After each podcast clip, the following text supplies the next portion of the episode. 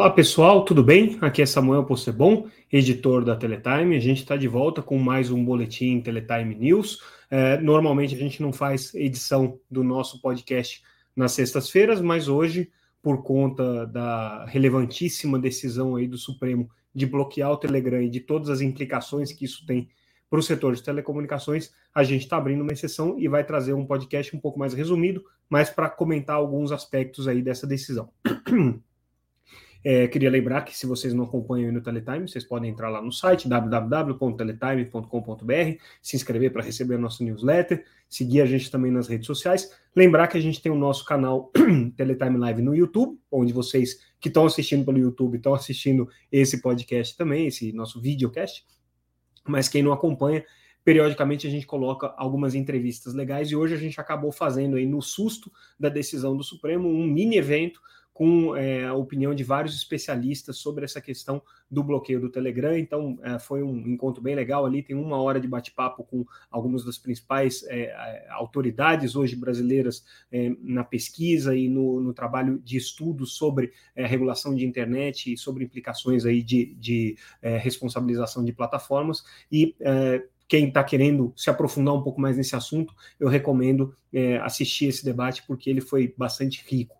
Então, fica aí a, a dica para vocês que estão acompanhando o nosso podcast. É, antes, então, de começar a falar especificamente da questão do Telegram, vamos tratar dos outros três assuntos que entraram no nosso noticiário de hoje, que são também bastante relevantes, para a gente é, depois é, ter uma sequência aí é, de um assunto só com, com o tema do Telegram. Então, o primeiro tema que eu destaco hoje foi o anúncio pela TIM da conclusão da sua, da, da sua rede é, 5G standalone, na verdade do core da sua é, rede 5G standalone, é, para iniciar as operações de teste em 2.3 GHz no 5 no Rio de Janeiro. Então, uh, o que está acontecendo? Algumas operadoras, como a Algar e a Claro, já tinham anunciado o início de algumas operações de 5G na faixa de 2.3 a, a TIM agora está anunciando que concluiu o core da rede 5G standalone. O que, que, é o core? O core é uma das partes do sistema que compõe é, uma rede de telecomunicações responsável justamente por fazer o meio de campo entre todo o processo. Então, cada vez que um usuário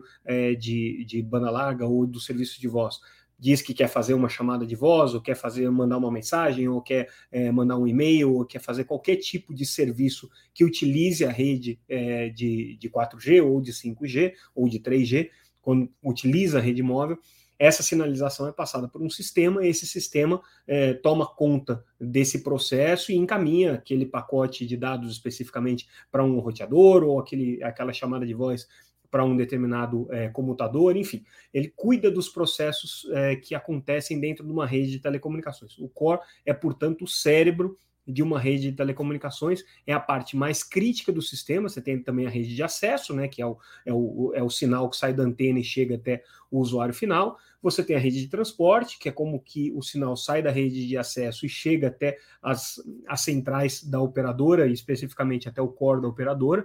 Isso aí é chamado a parte de transmissão de uma rede, transmissão e acesso. E aí você tem, por fim, o core, que é quem faz essa, esse processamento das informações e faz com que o serviço de telecomunicações efetivamente aconteça. É um sistema importante. Todas as operadoras de telecomunicações que estão agora é, se preparando para o 5G precisam adaptar é, esses cérebros é, para poder receber o padrão que foi definido pela Anatel para o 5G, que é o 5G Standalone Release 16. Esse trabalho tem que ser feito até o meio do ano, e a TIM concluiu então esse trabalho e vai fazer os testes agora com 5G na rede standalone, com a faixa de 2,3 GHz é, no Rio de Janeiro. Por que, que ela está usando essa faixa de 2,3 GHz? Porque essa faixa está liberada e não precisa de nenhum trabalho de limpeza. Ao contrário da faixa de 3,5 GHz, que é uma faixa que as operadoras também adquiriram, mas que precisa passar por um processo de limpeza que vai acontecer até o meio do ano, até o mês de julho, por isso que a gente tem discutido, inclusive, a migração da banda C para a banda KU.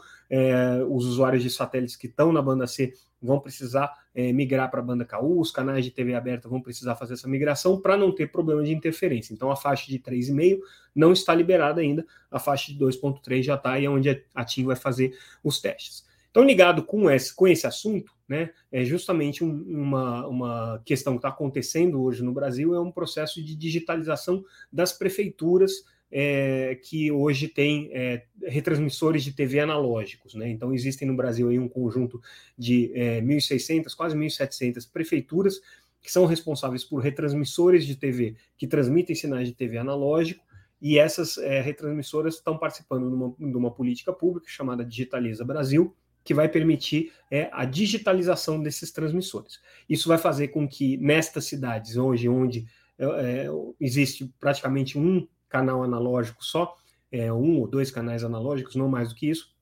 você possa ter aí pelo menos oito canais digitais sendo transmitidos.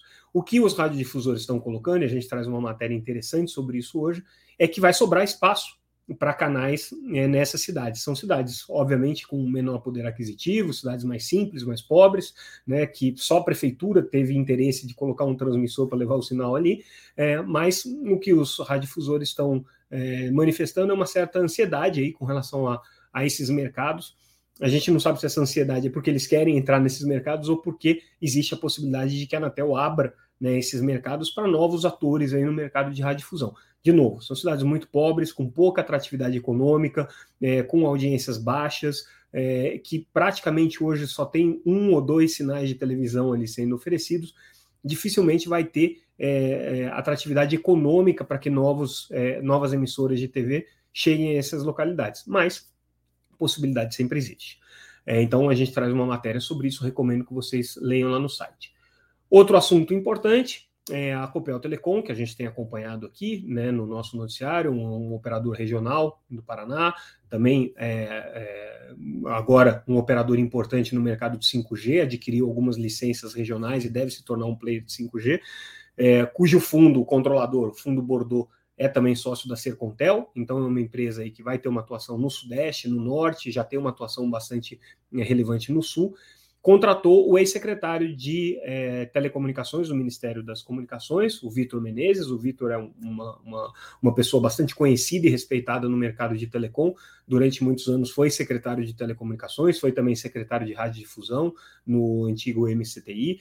É, o Vitor ele é um, um, profissional do mais alto é, gabarito é, junto ao setor de telecomunicações é, e que agora vai para iniciativa privada é, cuidar justamente do trabalho de é, desenvolver o um mercado de, de é, é, de relações regulatórias da Copel Telecom, a área de, de, regulação, de é, relações regulatórias da Copel Telecom. Então, aí o destino do Vitor está desenhado. Boa sorte para o Vitor. É, ele vai atuar certamente aqui em Brasília, é, em todas as pautas aí relacionadas ao setor de telecomunicações. A gente vai ter muita interlocução com ele.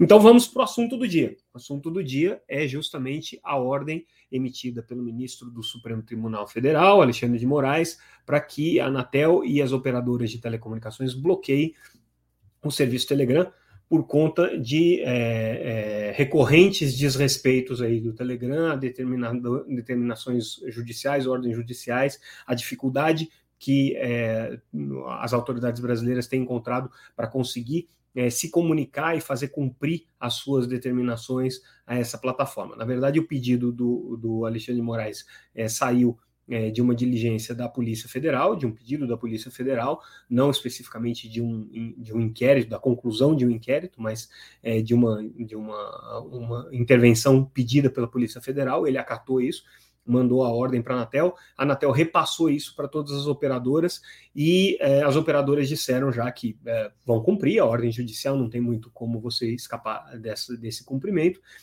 Pedem um prazo, porque é uma operacionalização muito, muito complexa. O Alexandre Moraes ele, ele determinou é, essa ordem, primeiro, para as empresas que provêm backbones, então cabos submarinos, satélites, empresas de telecomunicações de rede de backbone são afetadas por isso.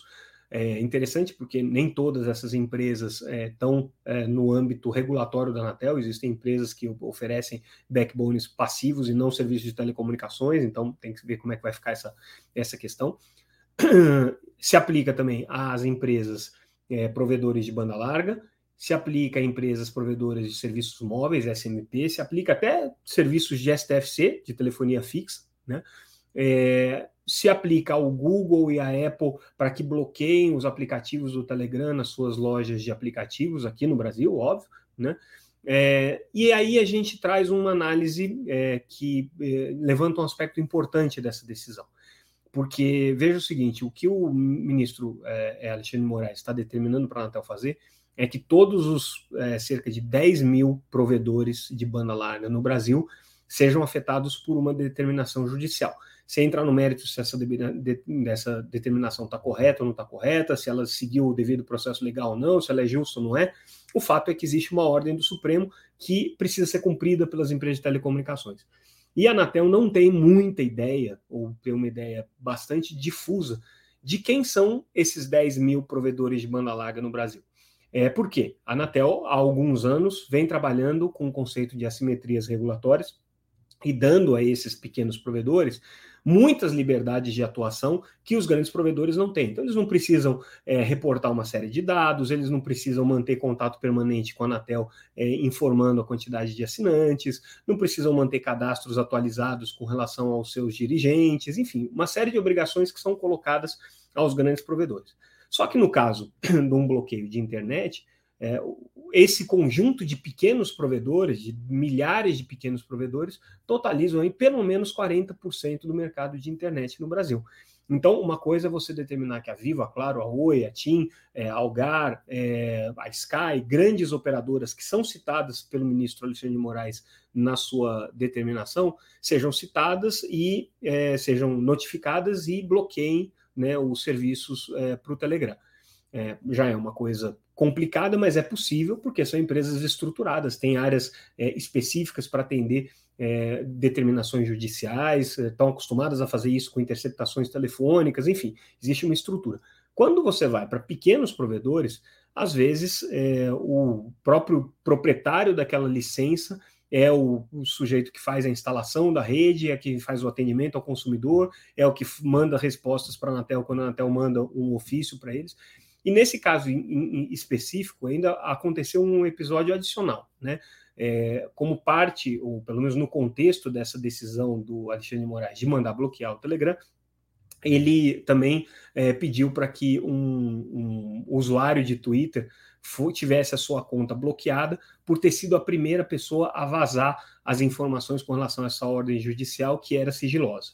É, pois bem, é, esse usuário, o que ele fez, na verdade, foi publicar é, um e-mail que foi enviado pela Anatel para uma operadora dessas regionais, com pouquíssimos assinantes, a Vai Telecom, essa empresa que a gente acredita que seja uma, uma, uma empresa é, pequena de Santa Catarina, é, é, recebeu essa, essa notificação da Anatel endereçada ao responsável legal, sem que fosse é, especificado exatamente quem, a gente não sabe se esse usuário de Twitter é ou não funcionário dessa empresa de telecomunicações ou se recebeu a informação dessa empresa de telecomunicações, mas o fato é que ficou evidente a vulnerabilidade que existe aí no, no, no, no conjunto de pequenos provedores quando você está lidando com uma ordem judicial significativa, impactante, é, com repercussões de âmbito internacional né, é, com grandes implicações, inclusive para o debate de regulação da internet, é, e que, de alguma maneira, é, podem é, não ter é, instrumentos de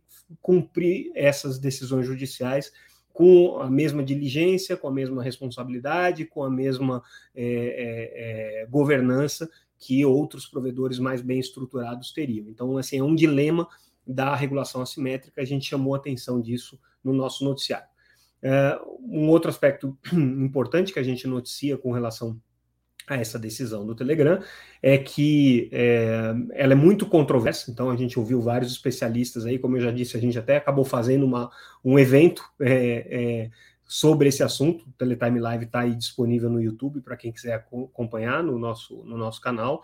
É, e o que os especialistas alertam é que foi uma decisão muito falha, tem muitos problemas de redação nessa decisão, ela não parte de princípios é, é, é, legais muito sólidos, então ela é uma decisão vulnerável, ela esquenta um debate importante sobre a questão é, da, da, regulação de plataformas, sobre a regulação de serviços de internet, sobre as responsabilidades do regulador de telecomunicações, das empresas de telecomunicações no debate da desinformação também, a gente tem o PL das fake news sendo discutido no Congresso, é, e certamente essa, essa decisão do ministro Alexandre de Moraes vai ter implicações para esse debate também.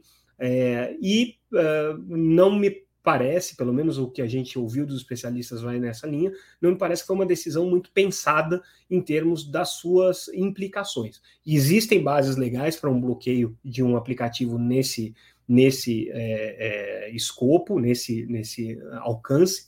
É, a gente é, elencou ali nas, nos debates questões relacionadas à privacidade de dados, questões relacionadas à segurança cibernética, questões relacionadas é, a direitos do consumidor, questões relacionadas a, a, crimes de ódio que possam ser praticados pelas plataformas, tudo isso dá margem sim para bloqueios de aplicações, porque a legislação brasileira prevê isso.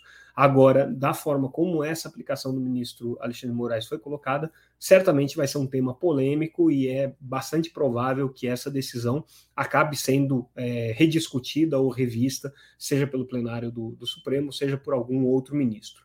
Então, é, eu chamo a atenção de vocês que a gente tem esse evento que aconteceu virtualmente no, nessa sexta-feira, nesse dia 18, com alguns especialistas e é, para aqueles que é, se interessam no tema, acompanhem lá. É, a gente tem algumas, algumas opiniões é, bem interessantes ali. A gente aprofundou junto com é, o João Brandt, que é diretor do Instituto Cultura e Cidadania, com o professor Paulo Renan, que é pesquisador do UNB e do Instituto de Referência em Internet e Sociedade, o IRIS, e com a advogada Flávia Lefebvre, que é não só advogado especialista em telecomunicações, como representante do coletivo Intervozes, que tem advogado muito é, nas questões referentes à legislação de internet no Brasil. Então, é, fica aí a dica para quem quiser é, se aprofundar nesse tema ao longo do final de semana. Com isso, a gente encerra o nosso podcast extraordinário dessa sexta-feira. Ficamos por aqui. Agradeço a audiência de todos vocês, como sempre. E na segunda-feira a gente volta, certamente repercutindo um pouco mais esse assunto e com outros temas relacionados ao mercado de telecomunicações.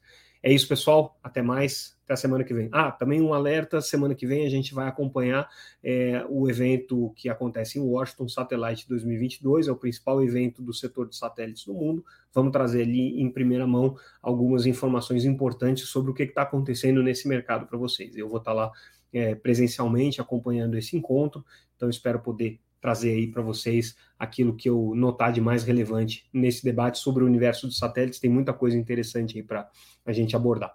Até semana que vem, pessoal.